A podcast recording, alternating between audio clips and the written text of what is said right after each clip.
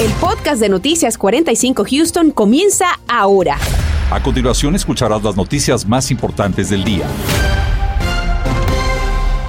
Tenemos una alerta local. La policía de Houston nos informa de un tiroteo registrado en el 5900 de la calle Greens. Hasta el momento han dado a conocer que hay dos víctimas. Se trata de dos jóvenes, uno de 14 y otro de 19 años, quienes espera que sobrevivan. Seguiremos a la espera de detalles adicionales.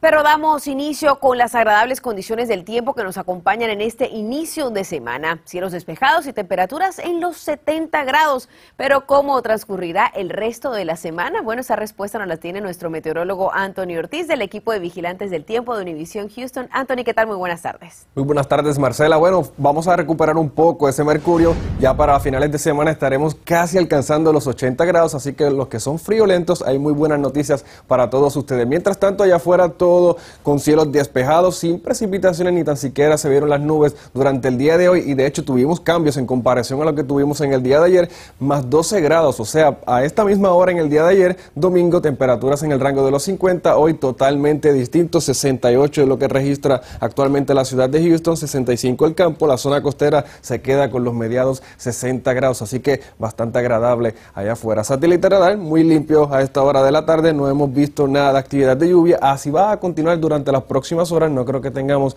esa actividad de lluvia, no hay ninguna perturbación que pueda causar alguna actividad de precipitación. Pero eso sí, tenga mucha precaución en horas de la madrugada porque nuevamente se repite la misma historia, es que tendremos probabilidad de neblina un poco densa más bien hacia la carretera 59 hacia el sur, como también la interestatal 10, así que muchísima precaución cuando tome la carretera, obviamente bien tempranito en la mañana de martes. Más adelante hablaremos de este pronóstico en detalle, que ya también se muestra la posibilidad de lluvias.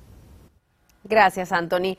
Mientras tanto, también hemos estado indagando con expertos médicos sobre la nueva variante del coronavirus y los efectos que podría tener en la comunidad pediátrica que está de regreso a clase. Vamos en vivo con Daisy Ríos. Daisy, ¿qué has podido averiguar? ¿Qué tal, Marcela? Muy buenas tardes. Pues bastante información. Y es que los expertos médicos nos eh, aseguran que hay que tener muchísimas precauciones, pero sobre todo considerar que esta variante de todas formas podría representar un riesgo, especialmente para la comunidad pediátrica que no está vacunada y también los adultos. Con el regreso a clases tras el periodo de descanso de acción de gracias, la incertidumbre también regresa para algunos padres de familia y educadores, porque no saben si hubo riesgo o no de contagio para los estudiantes durante ese tiempo. Más aún, considerando la amenaza que representa la nueva variante de coronavirus. Representa un peligro si las personas y los niños no están vacunados. Sin embargo, se sabe y se dice que las personas que están vacunadas van a tener menos oportunidad de adquirir este nuevo virus o esta nueva variación del virus, que puede ser una forma agresiva o más agresiva que la otra forma en que se conocía el COVID-19. El doctor Jurovic nos explicó qué síntomas deben alertarnos si es que nuestros hijos los presentan y que puedan indicar también un contagio de coronavirus. Aquellos que han viajado en el exterior tienen que tener un poco más de precaución y observar que no tengan síntomas como tos, diarrea, vómito, fiebres inesperadas o algún síntoma como dolor de todo el cuerpo, porque podría ser un contagio con la, del COVID-19. En el condado Harris, la alerta de contagios se redujo. Sin embargo, a pesar de esto, expertos médicos nos dicen que no podemos ni debemos dejar las medidas de protección. Esto es más que nada eh, y ante todo una alarma de que debemos de seguir cuidándonos y que lo que pasa en otros países en el mundo puede afectarnos directamente aquí en Houston. Aun y cuando la gente piense que por estar vacunada está ya 100% protegida, lo cierto, nos dice el doctor Ostrowski, es que la posibilidad de contagio persiste. No hemos terminado con esta pandemia y mientras no tengamos una gran proporción de la población vacunada, inclusive ahora con los refuerzos, ahora estamos pensando que los refuerzos van a ser una herramienta importante para mantener la inmunidad, eh, es que vamos a seguir viendo este tipo de problemas. Y eh, realmente es, es difícil explicarle a la gente que aunque estemos muy bien ahorita en Houston, en la región, hay otros estados de la Unión que no están tan bien Y bien, les cuento también que el doctor Ostrowski me informó, estuvo dándonos eh, más detalles de que será en las próximas semanas cuando recibiremos más información eh, a detalle de lo que pueda suceder con esta variante y determinar si es más contagiosa o no. Regreso contigo. Y precisamente ante la aparición de esta nueva variante, los Centros para el Control y Prevención de Enfermedades emitieron la siguiente recomendación. Todas las personas mayores de 18 años deberían ponerse la dosis de refuerzo seis meses después de su segunda dosis en el caso de Pfizer y Moderna y dos meses si se aplicaron la de Johnson Johnson. La directora de los CDC, Rochelle Walensky, también recomendó a quienes tengan síntomas hacerse una prueba de COVID-19. Un aumento de las pruebas ayudaría a detectar más rápidamente si existe la presencia de la nueva variante. Y es que para entender en mayor detalle qué es esta variante y cómo puede perjudicarnos, nos enlazamos en vivo con el doctor Joseph Barón del United Memorial Medical Center. Doctor, bienvenido. Más de 600 días siguiéndole la pista al coronavirus. ¿Le sorprende la aparición de esta nueva variante? No, para nada. Como tú sabes, la Organización Mundial de la Salud tiene por lo menos 3.900 variantes de interés que han estado ellos eh, viendo. Esto era algo que se esperaba. Desafortunadamente, esta variante eh, nació, por decirlo así, o, se mutó en un, en un lugar en donde casi no hay vacunación, una vacunación del menos del 25% de la población de Sudáfrica. Doctor, hablemos entonces de las características. ¿Cómo describiría la variante Omicron? Mira, yo te la describiría como una variante potencialmente peligrosa porque las áreas donde ha mutado eh, el virus son áreas que te aumentan la infectividad. Es decir, esta va a ser una enfermedad que va a ser mucho más infecciosa que lo que sería la variante Delta. Sin embargo, lo que no sabemos hasta este momento es qué tan severos van a ser los síntomas y qué le pasa al paciente. Por el momento lo único que sabemos es que los síntomas son muy similares a los de las otras variantes. La otra cosa que no estamos seguros es si las vacunas que tenemos actualmente nos van a eh, permitir combatir esta variante completamente. Eso no lo sabemos y va a tomar un poco de tiempo antes de que lo sepamos. La mejor herramienta que tenemos todos hasta ese momento es la vacuna. Sin embargo, una amplia parte de la población aquí en los Estados Unidos no se ha vacunado. ¿Cómo esto complica la estrategia para hacerle frente a este virus y las variantes? sabemos que en lugares en donde hay poca vacunación, los riesgos de mutación, es decir, que el virus cambie, van aumentando. Entonces, el vacunarse obviamente nos ayuda a todos como, como un equipo al poder controlar esta, esta variante y otras variantes. La gente que no se quiere eh, vacunar no nada más se está poniendo en peligro ellos, están poniéndonos en peligro a todos, a todos los demás. Doctor, creo que es importante volver a mencionar cuáles son esas, esos síntomas de las variantes, ya sea del Omicron o Delta. Como bien mencionaban, son muy parecidas, pero para quienes nos están viendo en casa, ¿cuáles son estos síntomas que tienen que prestarle especial atención? Mira, cualquier persona que desarrolla cualquier tipo de enfermedad respiratoria, eh, que tengas fiebre, escalofríos, malestar general, dolor de articulaciones, que sientas el cuerpo cortado, yo creo que por lo menos, lo menos que puedes hacer es hacerte la prueba. Mucha gente como que ya no les da mucha importancia a las pruebas. Yo creo que es ahora cuando tenemos que usar más las pruebas para poder tratar de controlar eh, la pandemia lo mejor que podamos, sobre todo en esta época que va a ser época de fiestas en la que la gente va a estar saliendo, aunque yo les diga que no salgan. Doctor, ¿se está considerando cambiar el concepto de personas totalmente vacunadas a quienes reciban los booster shots? ¿Qué efectos podría crear este cambio? Mira, yo creo que es importante que la gente tiene que entender que esto es algo que eh, hemos aprendido conforme vamos yendo. Ahorita sabemos que estos eh, booster shots son necesarios para estar completamente inmune, basado en algunos de los estudios que se han hecho en otros países, por ejemplo en, Israel.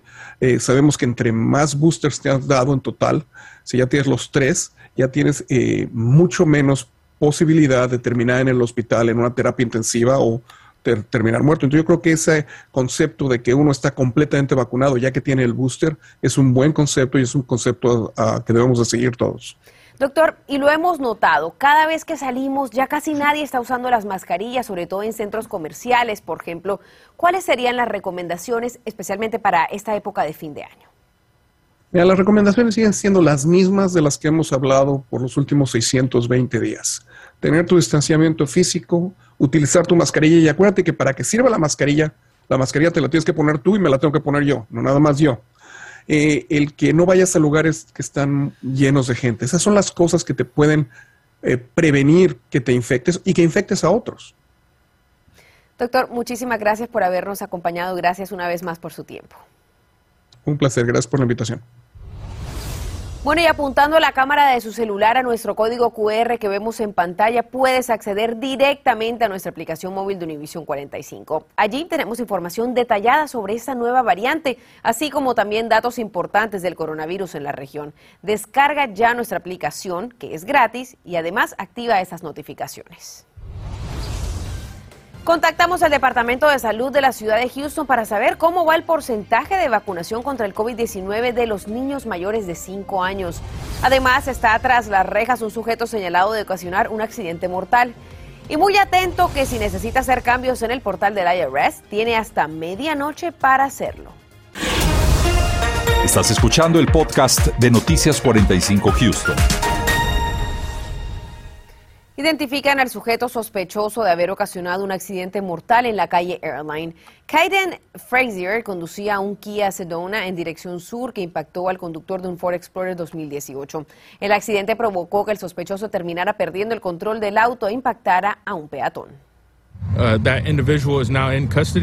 el sospechoso está bajo custodia y enfrenta cargos por no haberse detenido y prestar ayuda. El sospechoso está colaborando con las autoridades y no mostró señales de estar intoxicado. Aunque el peatón logró ser llevado al hospital, sucumbió a sus heridas y perdió la vida. La familia de Rodolfo Peña, una de las víctimas mortales del concierto Astroworld, hablaron públicamente por primera vez de cómo su vida ha cambiado desde este trágico incidente. Ellos entablaron una demanda y están a la espera de los resultados de la investigación que llevan las autoridades locales. José Alberto Izarri nos tiene más detalles, nos cuenta lo que exigen. José, te escuchamos.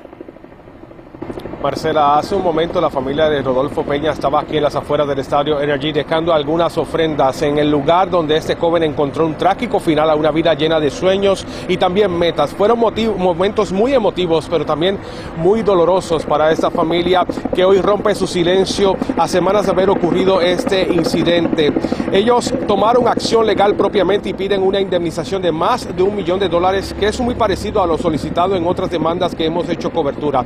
Esta familia aún espera por los resultados de la autopsia de Rodolfo Peña. La madre de Rodolfo en un momento dado se posó frente al retrato de su hijo que está afuera del estadio Energy y un mensaje a las demás familias que padecieron esta tragedia. Mis respetos para todos estos muchachos, que todos tenían su estudio, muy buenos muchachos, que Dios me los bendiga y los tenga en su santísimo cielo y también a ustedes. Cuídense mucho, los quiero y yo voy a orar por ustedes también. Por otro lado, los abogados dijeron que a pesar que en un principio habían rechazado la oferta del rapero Travis Scott para costear gastos fúnebres de Rudy Peña, todavía no es definitiva esa decisión y dicen que eso va a depender de las condiciones que se impongan para recibir esa ayuda monetaria. Esta noche vamos a trabajar un reportaje completo con otras expresiones de esta familia de cómo esta situación ha cambiado sus vidas a semanas de haber ocurrido este trágico concierto. Reportando para Noticias 45, José Alberto Rizar. Continuamos con el podcast de Noticias 45 Houston. Si recibe el crédito tributario adelantado por hijo y tiene que hacer cambios, mucha atención porque hasta las 11 y 59 de esta noche podrá hacerlo si quiere que se vean reflejados en el siguiente pago que es el 15 de diciembre. Estas son algunas de las modificaciones que puede hacer en línea. Cambiar la cuenta en la que le depositan su pago directamente, actualizar su dirección postal, detener los pagos mensuales y reflejar cambios significativos en ingresos que podrían aumentar o disminuir sus pagos mensuales. Los cambios que pueden hacer es ingresando a la página del Crédito Tributario por Hijos 2021. Allí está el portal de actualización. Esa, esa herramienta les permite, por ejemplo, cambiar su dirección postal o de si estaban recibiendo los pagos a través del correo postal, podrán agregar su número de cuenta el 15 de diciembre se enviará el sexto pago. El próximo año los contribuyentes deberán presentar su declaración de impuestos y si califican podrían recibir el 50% restante del crédito tributario. Se terminaron las vacaciones por acción de gracias y hoy cientos de niños regresan a las clases. Ante la amenaza de un nuevo aumento en los contagios de coronavirus, queremos averiguar con el Departamento de Salud de la ciudad de Houston cómo va el proceso de vacunación para los mayores de 5 años. Así que damos la bienvenida a Porfirio Villarreal. Porfirio, bienvenido y hablemos de porcentaje. ¿Cuánta de la población elegible mayores de 5 años se ha vacunado aquí en Houston? Sí, los niños de 5 a 11 eh, tenemos el 8% de los niños eh, que se han vacunado. Eh, aquí en Houston hay, alrededor de 230 mil niños de 5 a 11 años. Entonces, el 8% ya se vacunó. tiene la primera dosis, la mayoría de ellos, y ahora van a seguir las próximas semanas, les va a tocar a algunos la segunda dosis. En cuanto a la disponibilidad, Porfirio, ¿cuántas vacunas tiene el Departamento de Salud? el Departamento de Salud ofrece eh, o proporciona alrededor de 1.500 eh, dosis cada semana. Nos llegan las, esas dosis eh, cada semana para poder dar abasto al público, pero sí, alrededor de 1.500 dosis es lo que damos cada semana y tenemos suficiente eh, podríamos hacer el doble y todavía tenemos este para poder eh, pues dar abasto a la comunidad. Entonces, para los padres que están pensando en vacunar a sus hijos en los próximos días, ¿dónde pueden acceder a estas vacunas? Pues eh, el departamento ofrece diferentes sitios. Por ejemplo, esta semana tenemos 24 sitios diferentes donde las personas pueden optar a, vacunarse. Tenemos nuestros sitios fijos que son nuestros centros de salud, centros de multiservicio, pero también tenemos eh, otros sitios en la comunidad que son móvil. Y por ejemplo, esta semana tenemos 11 eh, sitios en primarias. Entonces es para dar eh, ese alcance a, estos niños que ya están elegibles para pues tener esa vacuna. Entonces lo queremos hacer fácil, por eso lo hacemos esas jornadas de vacunación en escuelas primarias, para que estos niños que ya son elegibles puedan estar protegidos y que también sus compañeritos estén protegidos. Porfirio, y finalmente, ¿se necesita algún tipo de documentación para que los niños reciban la vacuna y algo que los padres deban presentar a la hora de vacunarlos? Eh, el padre tiene que ir con el niño a vacunarse, se llena un formulario eh, y eso es lo que se requiere. Eh, no se le va a preguntar su estado migratorio, eh, si tiene seguro, nada, solo tiene que el padre o, el guardián llenar el formulario y se le da la vacuna al niño y es, es gratuito. Porfirio, muchísimas gracias por habernos acompañado. Gracias a ti. En instantes damos un vistazo a las condiciones del tráfico en nuestra región. Estas imágenes son en vivo del 610 a la altura de la calle Kirby.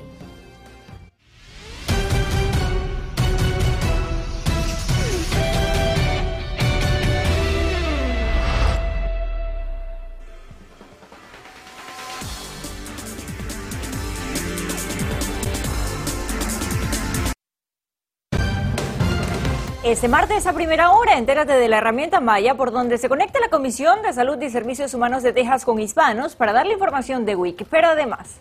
El Consulado de México en Houston ofrece asistencia y protección consular. Te vamos a contar todos los detalles este martes a partir de las 5 de la mañana a primera hora. No faltes a nuestra cita.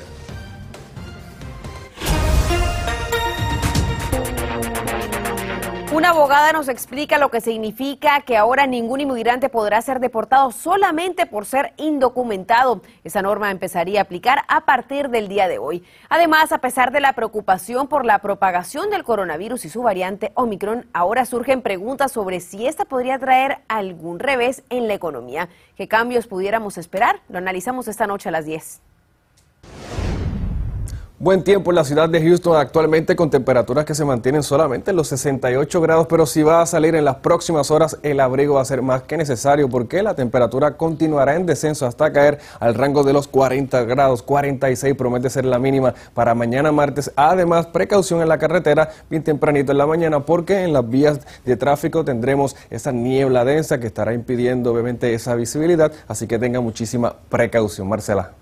Gracias, Anthony. Lo bueno es que por lo menos por ahora todavía no hay lluvias en el panorama. Nos vemos esta noche a las 10. Gracias por iniciar su semana con nosotros. Gracias por escuchar el podcast de Noticias 45 Houston. Puedes descubrir otros podcasts de Univision en la aplicación de Euforia o en univision.com diagonal podcast.